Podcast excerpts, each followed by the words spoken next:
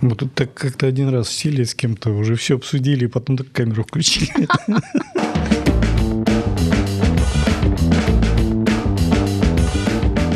Дорогие друзья, уважаемые коллеги, мы с вами находимся в «Желтой студии», и у нас сегодня гость – это Антонова Марина Владимировна, медицинский советник э, компании «Биохит» Финляндия э, в России. И Марина Владимировна не просто так, как гость, как медицинский советник, да, Марина Владимировна, она имеет медицинское образование, ну, даже, скажем так, врачом и первичную даже ну, специализацию ординатуры, да, была угу, у вас. Да. И, соответственно, ну, Марина Владимировна очень здорово разбирается вот во всех этих технологиях. И чем интересна компания Биохит? Тем, что у нее также э, локализовано производство в Российской Федерации уже, несмотря на наше тяжелое время. А как давно вот у вас завод, заводик открылся? А, значит, э, в 2013 году мы защитили, защитили проект э, по локализации производства тест-систем для раннего выявления онкологических заболеваний, а, для скрининга рака желудка, колоректального рака. И а, мы приступили к производству, вернее, построению завода. Значит, э, но у нас завод построить мало, у нас нужно еще и зарегистрировать это системы, которые могут использоваться и вот с 2021 года у нас э, прошла регистрация а, первых тест-систем, которые действительно выпускаются на российской площадке, в том числе и гастропанель, которая может использоваться как метод выявления группы риска рака желудка. О, супер. А тема нашего сегодняшнего разговора – это скрининг э, рака желудка, соответственно, да. Ну и здесь сразу много вопросов возникает. Во-первых, вначале вот о самом э, термине Значит, э, первое, что такое скрининг рака желудка? Вот мы здесь э, на этой площадке разговаривали с онкологами, э, ну, достаточно ведущих организаций, и ну, вот на мой вопрос, а что является скрининг, допустим, рака, да, это поиск рака, отвечали онкологи. А, но есть же а, четкое определение, в том числе и Всемирной организации здравоохранения. Это поиск не только заболевания, а, на доклинической стадии, но и предзаболевания, то есть тому состоянию, которое предшествует э, развитию формирования рака желудка. То есть, когда мы говорим о раке желудка, нам нужно выявить и предрак, то есть атрофический гастрит. И если следовать э, все-таки рекомендациям э, Российской гастроэнтерологической ассоциации, то и хронический гастрит, ассоциированный с инфекцией хеликобактер пилори, они также относят к предраковым заболеваниям да, с четко понятным процентом возможности формирования рака желудка. Ну, я понял. Э, я просто много кому задавал такой вопрос, и ну, мнение такое сложилось, что, по сути, куда нас э, государство повернет, то мы будем считать э, предметом скрининга, да? Угу. Ну, поскольку сейчас же есть квоты там и все остальное, так, ну, скажем, элементы финансирования, да, или механизмы финансирования, которые финансирует государство. Если государство сейчас финансирует лечение рака, да, а предраковых заболеваний, ну, не особо, то есть, ну, как, у нас сейчас идет очень онкопрограмма, да, в России, то есть, вот она запущена, и, соответственно, все онкологические заболевания достаточно хорошо государственно финансируются, соответственно, они лечатся, это приводит, ну, каким-то положительным результатам. А вот финансирования заболеваний доброкачественных, которые могут привести к злокачественным, к сожалению, нету. Ну, то есть такой вот э, небольшой. И, соответственно, кого сейчас не спрашиваешь, ну, естественно, по интересам, да, то есть угу. что онкологу сейчас интереснее выявить? Наверное, рак. Ну, потому что его можно вылечить, за это заработать деньги, ну и помочь тем самому пациенту. Предраковое заболевание тут крайне дискутабельно. Еще один вопрос, который вот, э, ну, достаточно интересовался, ну, я очень много, наверное, с какими-то лекциями бывал, в том числе и там с аутоиммунными гастритами и так далее. И э, всегда, когда вот заходила дискуссия по поводу там вот э, скрининга предракового заболевания, там атрофический гастрит, либо там аутоиммунный гастрит, mm-hmm. да, и мне сразу онкологи вставали и говорят, ай-яй-яй, говорят, вот сколько мы таких пациентов видим и все остальное. Я потом действительно статистику так смотрел, а там же написано, ну, максимум цифра звучит 10%, то есть на этом фоне э, заболеваемости рака. Поэтому он, наверное, не часто и встречается. И то есть там по большей части, может быть, не рак вот ведущая. А, Владимир Александрович, а, когда мы говорим о раке желудка, мы должны, а, наверное, все-таки два понятия разделять. Это онкологическая заболеваемость и онкологическая смертность. Если мы обратимся к официальной статистике, то онкологическая заболеваемость с раком желудка действительно мы видим хорошую тенденцию к снижению заболеваемости раком желудка. Но если мы посмотрим на онкологическую смертность, а именно а, онкологическая смертность должна быть снижена по э, видению нашего государства, да, вот, а, то есть перед первичным здравоохранением поставлены задачи по развитию здравоохранения. И в том числе снижение онкологической смертности является одна из задач. И вот не работая с раком желудка, мы не сможем эффективно влиять на этот показатель онкологической смертности, потому что а, э, рак желудка стабильно занимает второе место в структуре онкологической смертности в Российской Федерации. И, а, к сожалению, цифры ужасающие, они практически не изменяются от региона к региону. То есть на третьей, четвертой стадии обнаруживается примерно там 60 плюс-минус процентов а, пациентов, и каждый второй пациент погибает на первом году с момента установления диагноза. То есть когда мы рак нашли, нам остается только вот развести руками, оказать какие-то, какую-то поддержку пациенту и родственникам, да, но эффективно помогать этим пациентам мы уже не можем. И даже если мы обратимся к публикациям, они говорят о том, что выживаемость при раннем раке а, составляет примерно 60% пятилетняя, да, то есть не 100, не 90, как при колоректальном раке, а 60. А в нашей стране эта цифра значительно скромнее. То есть люди с раком желудка даже ранним выживают плохо. Mm. Поэтому для рака желудка, наверное, мы должны однозначно констатировать тот факт, что рак-то искать поздно. А, возможно, нам нужно выявить пациентов а, с атрофическим гастритом и взять их в группу диспансерного наблюдения. Как гастроэнтеролог, так и эндоскопист должен да, взять э, этих пациентов к себе. А, и регулярное наблюдение позволит нам выявить какие-то случаи неоплазии, нейроэндокринных опухолей, которые развиваются на фоне данных а, состояний. И мы можем в этом случае улучшить качество жизни пациентов. Ведь пациенты с атрофическим гастритом не страдают от заболевания желудка, а кислотопродукция утрачена, а, особых жалоб со стороны желудка нет. А, пациенты страдают от последствий невыявленного атрофического гастрита. И я думаю, что, Владимир Александрович, вы сами были свидетелем, а, когда у нас в Санкт-Петербурге проходил достаточно значимый скрининговый проект, вы смотрели этих пациентов. И а, пациенты действительно жаловались на там, стойкий шум в ушах, шаткую походку, ощущение ходьбы по мху. И это молодые женщины там, в 40 лет. Самый молодой пациент, которого мы выявили с атрофической стадией аутоиммунного гастрита, был 22 года молодой человек. А пройдет 5 лет, у него он а, дальше перейдет к столкнется, столкнется с проявлениями анемии железодефицитной. Характерно то, что она будет чаще всего рефрактерна к пероральному железу. Да? А далее он а, будет а, иметь определенные дефициты витамина, витамина В12. Да, он будет латентный, он будет сопровождаться вроде бы нормальным уровнем витаминов группы В, но вот здесь как раз начинает страдать у пациента качество жизни. Они ходят к неврологу, невролог эмпирически назначает а, препараты э, группы В, да, витамина группы В. А, симптоматика на какое-то время уходит, длительные схемы заместительные э, не назначаются, и они вообще в Российской Федерации-то и не разработаны, да, и, соответственно, пациент вот на таких качелях. Стало лучше, стало хуже, стало лучше, стало хуже. Но а сколько денег на этого пациента государство тратит? На консультации невролога, на поиск причины анемии. Это если а, государство тратит. Да, это государство тратит. Да и сам пациент, действительно, даже те же самые препараты железа, да, сколько курсов они проходят.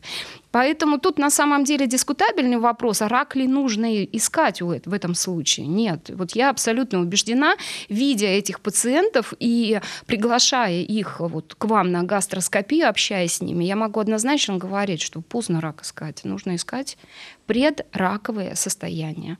И опять же, Владимир Александрович, а, феномен острова, островов а, Мацу, тайванский вот этот а, архипелаг да, на севере Тайваня, также отвечает нам на вопрос, а что есть эффективный а, скрининг и профилактика рака желудка. И мы знаем, что там на островах была проведена массовая радикация а, пациентов. Охват радикации а, достиг 82%. И уже в пятилетней перспективе, да, после вот этой той самой радикации, удалось снизить заболеваемость рака желудка на 25%. А, про, простите, смотрю шпаргалку. Через 12 лет заболеваемость снизилась на 53%, а к 2025 году вот расчетные показатели должны выйти на снижение заболеваемости рака на 68%. Мне кажется, это шаг и мат тем скептикам, которые говорят, что хеликобактер лечить не надо, и а, рак желудка нужно, вот наша цель в скрининге находить только рак. Нет. Мы, используя эффективную скрининговую программу, должны находить не только ранний рак, мы должны находить а, предраковые заболевания, к которым однозначно относится и хронический гастрит. Мы можем реализовать программу первичной профилактики рака желудка, вторичной профилактики рака желудка. Почему этими шансами не, не воспользоваться? Очень замечательно. Я помню такой вот случай, когда мы э, ну, в одном из регионов Российской Федерации, когда обсуждался вопрос там, ну, скрининга рака желудка, ну, там сложилась такая ситуация, что очень выросли эти показатели, то есть заболеваемость рака там какие-то очень какие-то колоссальные цифры, и тогда уже Министерство здравоохранения это поручило, что надо разобраться и разработать какую-нибудь эффективную программу скрининга, то есть этих пациентов, выявления, ну и, соответственно, лечения снижения там смертности и заболеваемости и так далее у этих больных.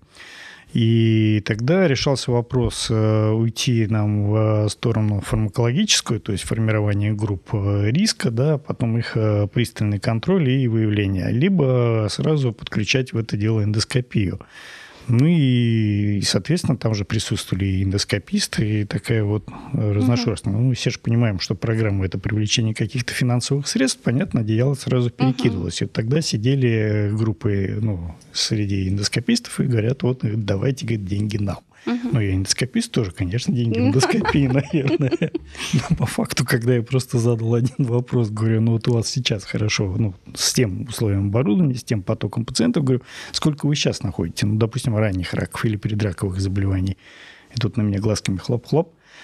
А, ну, понятно, что в этой ситуации, сколько туда оборудования не ставь, наверное, эффективности не будет, а эффективность, наверное, будет возрастать за счет а, именно вот а, формирования каких-то групп риска и уже uh-huh. прицельно, когда вот человек вооружен, ну, наверное, меньше шансов, что он там пропустит, чем через uh-huh. себя все перемолотить. Ну, что такое скрининг в нашем понятии? Ну, мы же все профосмотр проходили, uh-huh. да, зашел, все нормально, да, иди дальше. Ну, вот, собственно, в эндоскопии, наверное, так же все заканчивалась э, история.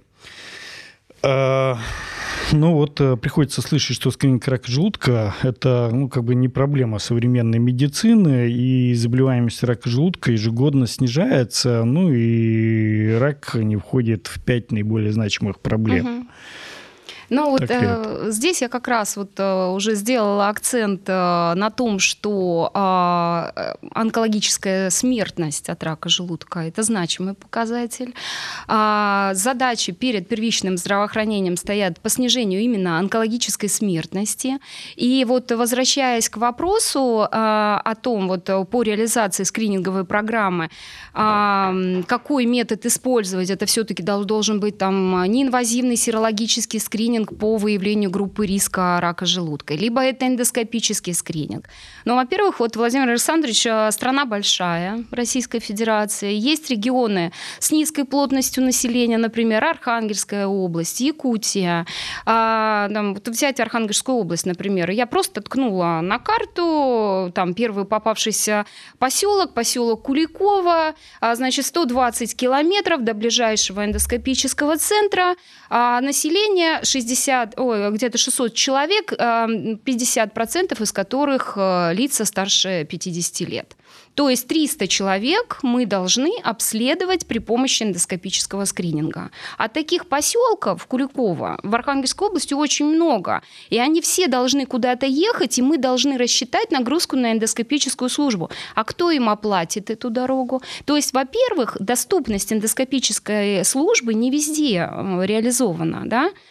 А второй момент – это все-таки, а, давайте посчитаем, ну вот даже взять, например, а, Ленинградскую область.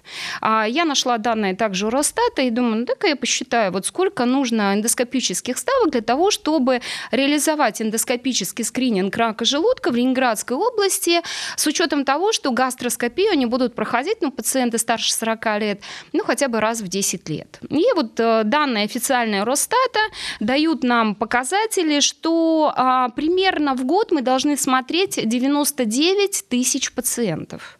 А, разделим эту цифру на 255 рабочих дней, то есть в день мы должны обеспечить а, 389 гастроскопий исключительно с целью скрининга, не диагностики.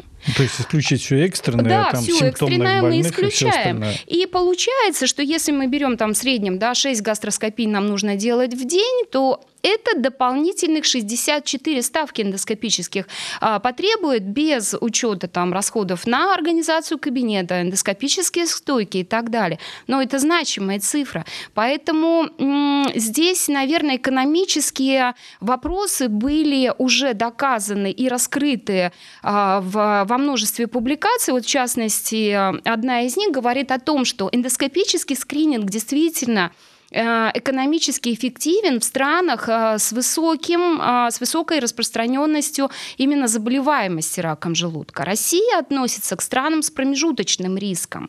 И здесь экономическую составляющую не так просто вот обеспечить и реализовать а э, именно для эндоскопического скрининга. И должен быть какой-то помощник, который действительно сформирует вот ту самую группу риска. И если мы возьмем ту же самую Ленинградскую область, те же самые 99 тысяч гастроск... Э, пациентов, которые будут нуждаться в гастроскопии, и перенесем эту цифру э, на использование, возможность использования серологического скрининга, то цифра снижается, потребность снижается всего лишь до 39-38 гастроскопий гастроскопии в день. Это уже реальная цифра, да, то есть угу. обеспечить скрининг а, именно такой комбинаторный, а, серологический, плюс выявление группы риска, и эту группу риска уже мы отправляем к эндоскопистам.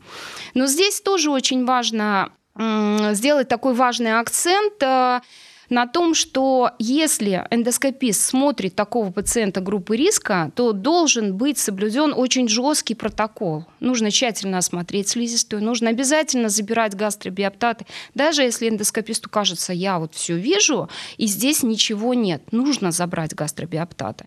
Мы с вами были свидетелями, участвуя в одной работе по скринингу, когда там из э, четырех пациентов, которые у нас были прооперированы э, малоинвазивно по поводу там неоплазий, аденокарцинома у нас одна и нео был, да, вот из четырех пациентов два прошли гастроскопию, причем перед один этим. перед этим. И причем один-то был ну, реально в экспертном центре. Почему у него пропустили? У него была там дисплазия. High grade. А, да, uh-huh. high grade. То есть э, вот что есть эффективный скрининг. То есть мы вы, вы, выделили ту самую группу риска, и на 50 выполненных гастроскопий у нас пришлось 4 оперативных вмешательства, но оперативных вмешательства малоинвазивных. И здесь вот, э, наверное, да, Владимир Александрович, к вам как к эндоскописту я хочу обратиться. Вот вам интересно работать все-таки на потоке, смотря там 20 пациентов с хроническим гастритом, и среди которых один попадется с раком, либо все-таки вот тех пациентов, которых действительно надо смотреть, у которых надо искать, проявлять максимальную онконастороженность, наверное, вы можете свои а, профессиональные а, навыки реализовать э, больше, именно работая с такими пациентами группы риска? Ну, это однозначно, потому что смотреть постоянно одно и то же, то есть вот эти гастриты пропуская через себя, честно говоря, немножечко замыливается взгляд, там, ну, не знаю, даже в конце рабочего угу. дня, недели, то есть вот этой суеты, да, когда идет группа, скажем так, уже из пациентов э, скомпрометированных, да, угу. то есть э, по каким-то другим э, параметрам, когда уже имеются приблизительно, тогда уже начинаешь придираться ко всяким всякие мелочи, и эффективность здесь значительно лучше становится. Но еще есть проблема, ну, наверное, оснащения клиник, поликлиник, да, потому что почему-то у руководителей есть такое забавное мнение, что если у нас вот поликлиника, то нам надо вот такие. Нам не надо супероборудование, это пусть будет в каких-то центрах. То есть, по сути, и, ну и, соответственно, локализация вот этих центров, где есть экспертное оборудование. Это одна из э, проблем. Слушайте, у меня вот еще один тогда вопрос. А, вот мы говорили о формировании вот этих групп, которые для скрининга. Ну, понятное дело, что вот эту массу людей, то есть взять всем, прислать письмо, что вам завтра там на гастроскопию прийти, да, в целях скрининга рака желудка, и мы понимаем, что мы получим, ну, очень большое количество людей, у которых ничего нету, да, а мы их так вот прогнали. А, это будет, наверное, неправильно. Есть люди вот с изменениями, да, которые мы формируем вот этот пул, и вот тогда вот этих людей надо как-то выдвигать. Какие пути существуют? Я знаю, что есть онкомаркеры, да, которые можно сдавать там, в качестве анализов, да, и второй путь э, серологический угу, путь. Вот онко, онкомаркеры, они почему вот не находят применения? Ну, то есть одно время, я помню, это вот прям модно было. Вот Ой, в рамках знаете, диспансеризации, да. допустим. А, онкомаркеры мы должны четко понимать, и огромное количество работ уже есть, и работы с прекрасной выборкой, там более 600 пациентов, пациентов с ранним раком. Э, онкомаркеры э, не работают при раке желудка. И вот та работа, на которую я как раз ссылаюсь, из пяти онкомаркеров у 687 человек только в 10% случаев срабатывал какой-либо. А главная задача любого скринингового э, метода, когда мы используем любой скрининговый метод, наша задача не пропустить. То есть должна быть высокая отрицательная прогностическая ценность. А зачем использовать онкомаркеры, если уже при раке желудка они срабатывают лишь в небольшом количестве случаев? Появились онкогенетические маркеры, но у них есть один такой весомый недостаток, очень высокая цена. То есть скрининговый метод должен быть доступен доступны. А если цена высокая, государство не может реализовать э, скрининговую программу с использованием тех же самых онкомаркеров. А онкомаркеры неэффективны, и об этом говорит и Мастрийский консенсус, и опять же в Мастрийском консенсусе есть целый блок, посвященным, а, посвященному посвященный а, профилактике рака желудка и онкопревенции. И там четко написано, что на данный момент лучшим неинвазивным способом выявления группы риска по раку желудка является неинвазивный а, серологический скрининг. Да? То есть э, использование пепсиногена 1, пепсиногена 2, гастрина 17. Поэтому давайте будем использовать все-таки эффективные модели скрининга, тем более в том же Мастрийском консенсусе указано, что вот эта модель, она обладает максимальной отрицательной прогностической ценностью 96%. Да? Угу. Мы не пропускаем пациентов. А, часто возникает вопрос, ну вот э, серологический скрининг, там а, в лабораториях коммерческих это достаточно высокая цена, но э, это как с тестами на скрытую кровь. Да? Ты приходишь, э, тест может стоить 2 700, а вот на скрининговую программу может быть реализована совершенно другая цена. И вот э, тот скрининговый проект, который мы с вами реализовывали, он был полностью коммерческим, он был полностью самоокупаемым. А себестоимость обследования одного пациента составила 1270 рублей. То есть э, предприятие оплатило, мы полностью всех сотрудников обследовали, выбрали группу риска. Это получается комплект, то есть, ну, то есть это одно из предприятий. Э, когда разово это стоит дороже, получается, чем если, ну, допустим, какое-нибудь предприятие решило там включить вот э, как это ну, диспансеризацию, да, да, да, то есть диспансеризацию, обследование, просто профосмотр, вот это да. анализ крови на серологию, да, это будет дешевле значительно, чем если Конечно. это разовые какие-то вот Конечно, такие вещи. и а у нас также пример есть и в Ярославской области, э, а медицинские центры диагностики и профилактики, они обследуют там, по-моему, шинный завод. Точно так же программа реализовывается, потому что у крупных предприятий есть э, средства на приобретение страховок ДМС, и иногда они ту же самую страховую компанию обязывают э, участвовать в данном проекте по а, выявлению группы риска рака желудка или там колоректального рака, рака груди и так далее. То есть это сейчас становится популярным, это такой социально значимый проект. А, тогда вот, ну, понять, хорошо, мы пришли все-таки к серологическому методу, я mm-hmm. так понимаю, это гастропанели, и остановились на том, что при раковыми заболеваниями, ну, или группа риска с повышенным, где можно найти раки или изменения, которые могут привести к ним, это все-таки вот э, пациенты, имеющие изменения на гастропанели, да, mm-hmm. ну, то есть малоинвазивные, которые может применяться массово, и опять-таки поняли, что это может стоить недорого, если это идет в рамках скрининговой программы. Mm-hmm. То есть в разовых группах, когда отдельно. Ну, ее можно также получить в любой лаборатории, ну, по-моему, да? То есть коммерческой, да. некоммерческой, я так понимаю, это распространенная метод, да, да, гастропанели. Да. А, тогда второй возникает вопрос, а сколько пациентов с раком желудка мы предполагаем обнаружить вот в этой угу. группе риска, то есть вот, которую мы сформируем? А, для гастропанели а, выведен четкий такой показатель, как положительная прогностическая ценность. То есть если мы сформировали ту самую группу риска, то примерно у 6% пациентов мы обнаружим рак. И, в принципе, и вот даже если взять и экстраполировать эти данные на те цифры, которые мы получили, угу. мы примерно понимаем, что да, статистика – это все-таки наука, и наши данные примерно бьются да, вот с теми данными, которые мы получили. А, огромный проект сейчас реализовывается в Китае по скринингу рака желудка. Это страна с высокой распространенностью, и там именно вот эти показатели показатели были все доказаны и выведены.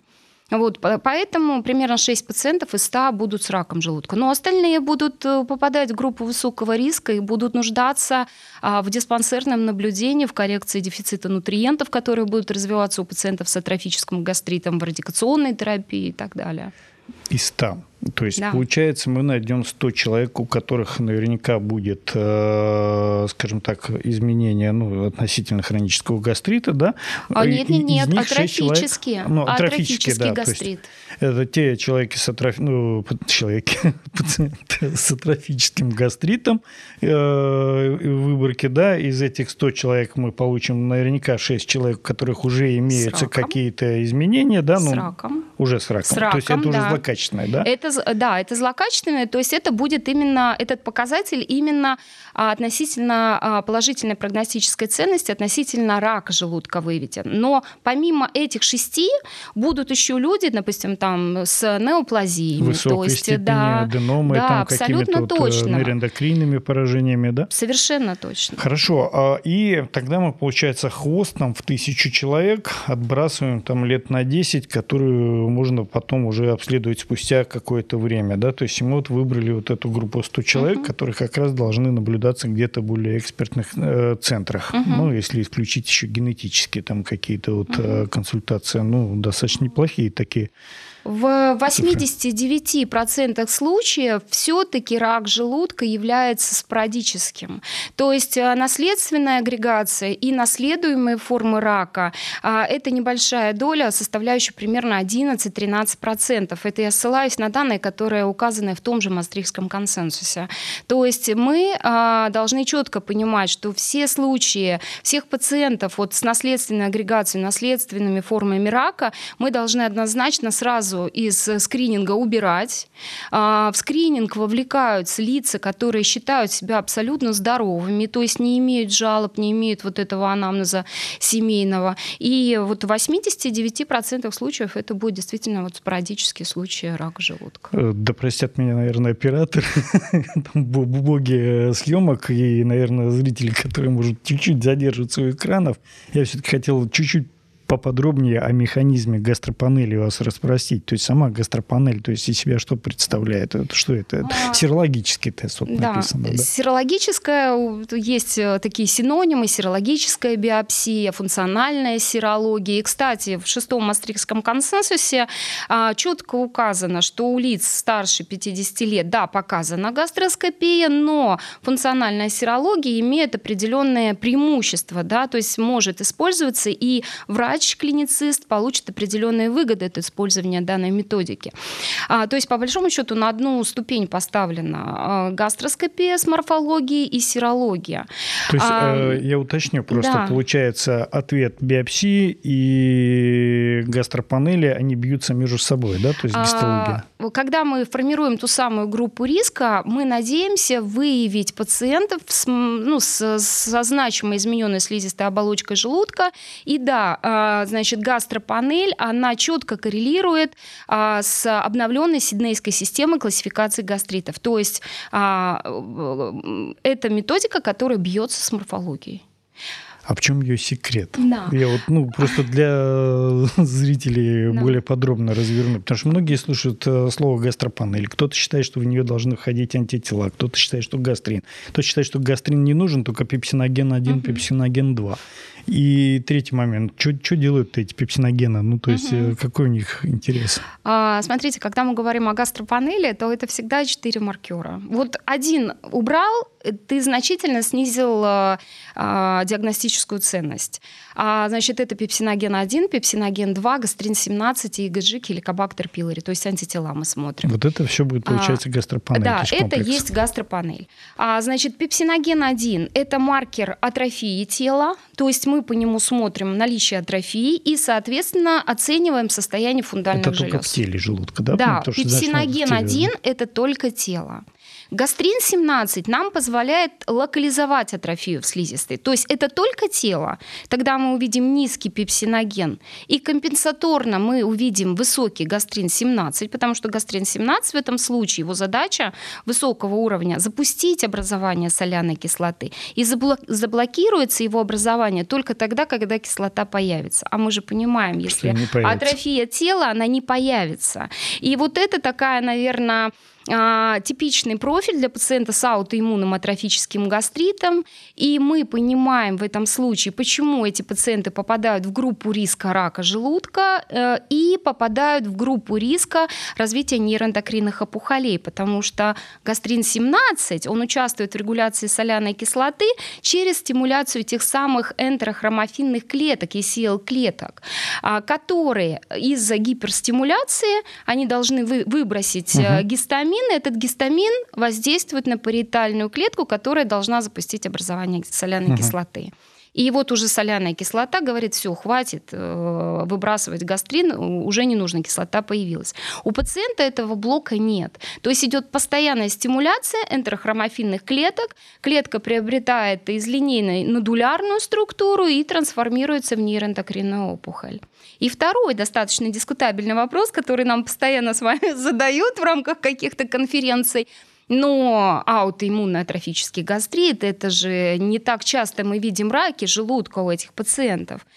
Но Мастрихский консенсус действительно говорит, что у этих пациентов реже встречается рак желудка, чем у пациентов, там, у которых выраженная кишечная метаплазия, связанная с инфекцией uh-huh. хеликобактер пилори. Но вот недавно абсолютно опубликована статья, я вам ее отправила, где четко расписан механизм влияния э, гипергастринемии а, на формирование рака не только по диффузному, но и по кишечному типу.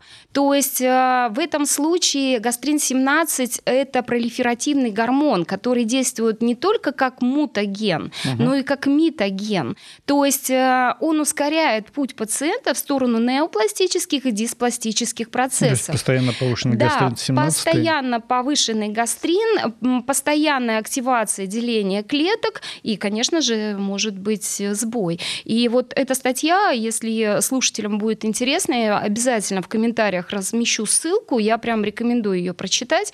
Действительно, действительно открываются глаза на многие процессы, и мы даже с морфологами по этому поводу подискутировали.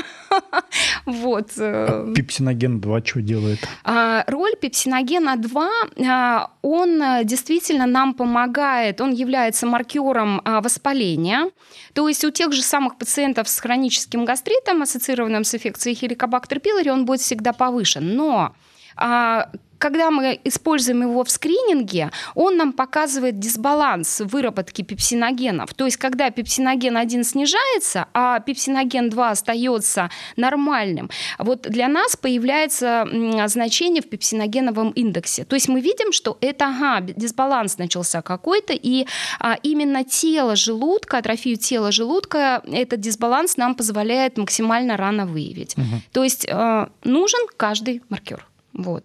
Когда мы говорим о... То есть, когда мы не верим морфологам, мы можем взять серологические тесты, и он нам подтвердит нечто обратную картину. Ну, как морфологи а... описывают, там ульга-1,1 без какой-то атрофии, без всего. Нет, не а, Ну, вот так. здесь, смотрите, вот мы тоже с Олегом Александровичем Саблиным дискутировали по поводу вот морфологической оценки. Вот что есть эта система Олга? Это же средняя оценка выраженности атрофии, да?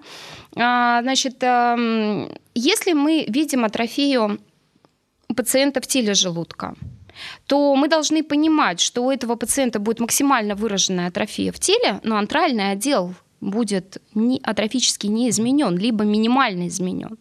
И вот у нас тут 4 балла, а тут 1 балл. В среднем мы сколько получили? Два, там три? Три. Три. Ну, три, да, да, пусть будет три. Ну, то есть э, это говорит о том, что мы должны понимать, вот когда мы получаем там от э, морфолога описание, что Олга там вторая стадия, где преимущественно локализуется атрофия, да, вот, например, а, в соответствии с обновленной сиднейской системой это должно быть описано там с преимущественным поражением тела желудка или с преимущественным поражением антрального отдела или атрофический пангастрит, да, когда и тот, и тот отдел задействован. И здесь, когда мы используем вот серологические маркеры, мы можем не только говорить об атрофии тела, мы можем говорить и об антральной атрофии, да, и мы знаем, что инфекция хеликобактер пилори изначально изменяет именно антральный отдел, а затем уже распространяется на тело желудка. В этом случае мы получим у пациента на фоне антител низкий уровень гастрина, а затем, когда уже э, атрофия и на тело желудка переходит, мы видим тенденцию к снижению э, пепсиногена 1. Но мы не редко все-таки видим вот прям тотальное снижение у этих пациентов э, пепсиногенов, да, угу. пепсиногена первого.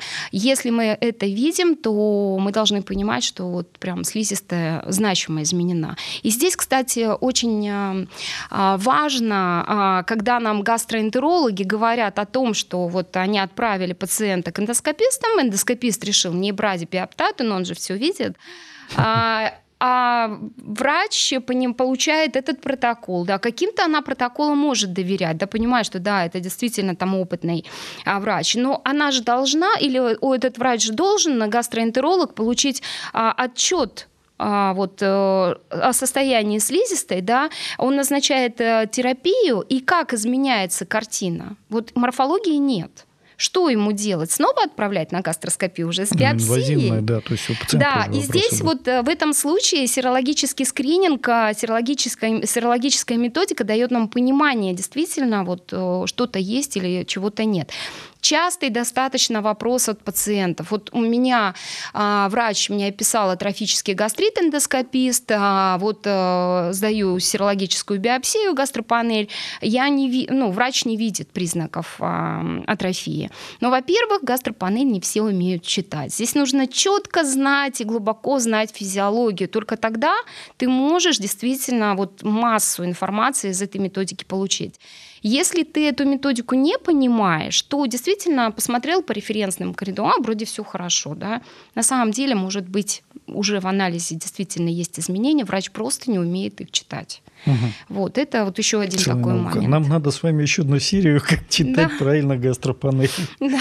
Марина Владимировна, спасибо вам огромнейшее. Было очень интересно. Вопросов меньше не осталось. Мне вот еще бы хотелось, конечно, помучить, потому что ну, и для эндоскопистов, и для угу. гастроэнтерологов, да и просто для пациентов, это было бы интересно понимать, о чем здесь речь идет. То есть мы уже такую занавесу, завесу приподняли небольшую, но я думаю, что как-нибудь мы продолжим с вами Владимир Александрович, я хотела бы еще, наверное, такой один маленький вопрос э, с вами обсудить, с которым мы всегда с вами сталкиваемся. А зачем вообще пациентов с аутоиммунным атрофическим гастритом выявлять? Риск рака низкий, а, да, ну то есть как бы относительно низкий, не да, лечится. он есть, он не лечится. А зачем выявлять? Ну как зачем? Ну, на самом деле, своего опыта, который я могу сказать, эти пациенты несчастные люди. Ну, то есть э, они больше попадаются э, совершенно к другим специалистам, то есть э, к каким-то неврологам, там, ревматологам и так далее, так далее, ходят по кругу. Ну, вот из примеров, да, то есть, наверное, в нашей вот работе, которую проводили, одна из пациентов которые выцепили случайно из этого круга, 40 лет, да, там постоянно на больничных листах, то есть проблемы с работой, проблемы в личной жизни, там, семейные, ну, потому что вынуждены на больнике и так далее. Все это влияет на настроение, на поведение, это приводит, э, ну, и так далее, и тому подобное. Замкнутый круг. А по сути если бы лет пять назад ей поставили диагноз и назначили просто лечение, поддерживающее в виде витаминов В12, то многих проблем Совершенно удалось бы избежать. А тут же здесь же и бесплодие, то есть то же самая проблема у людей, ну, потому что 40 лет-то еще человек скажем так, в самом э, соку, что называется. И... Совершенно верно. И вот здесь как раз очень важно сделать акцент, что итальянские, э, итальянское общество эндоскопистов и гастроэнтерологов разработали, разработали рекомендации по а, скринингу а, с целью выявления вот хронического атрофического гастрита, с целью выявления атрофического гастрита. И какие рекомендации? Кто в группу риска попадает? Первое – это все лица старше 40 лет. И второе – вне зависимости от возраста лица с аутоиммунными заболеваниями щитовидной железы, поджелудочной железы. То есть мы должны этих пациентов скринировать максимально рано. Поставили диагноз – а, аутоиммунное заболевание там, щитовидной железы, сдай или пройди скрининг для оценки состояния, состояния слизистой оболочки желудка. Завтра пойду в лабораторию. Я готов. Ну, спасибо вам большое, Марина Владимировна. Дорогие друзья, уважаемые коллеги, вы были с нами в «Желтой студии». Оставляйте ваши комментарии, пожалуйста, нажимайте колокольчик, подписывайтесь на наш канал. И, пожалуйста, пишите вопросы. Вот у нас есть очень много ответов. Мы тут разговариваем и не всегда, наверное, ну, можем предугадать, э, что вам будет интересно. Спасибо большое. Спасибо. До свидания. До свидания.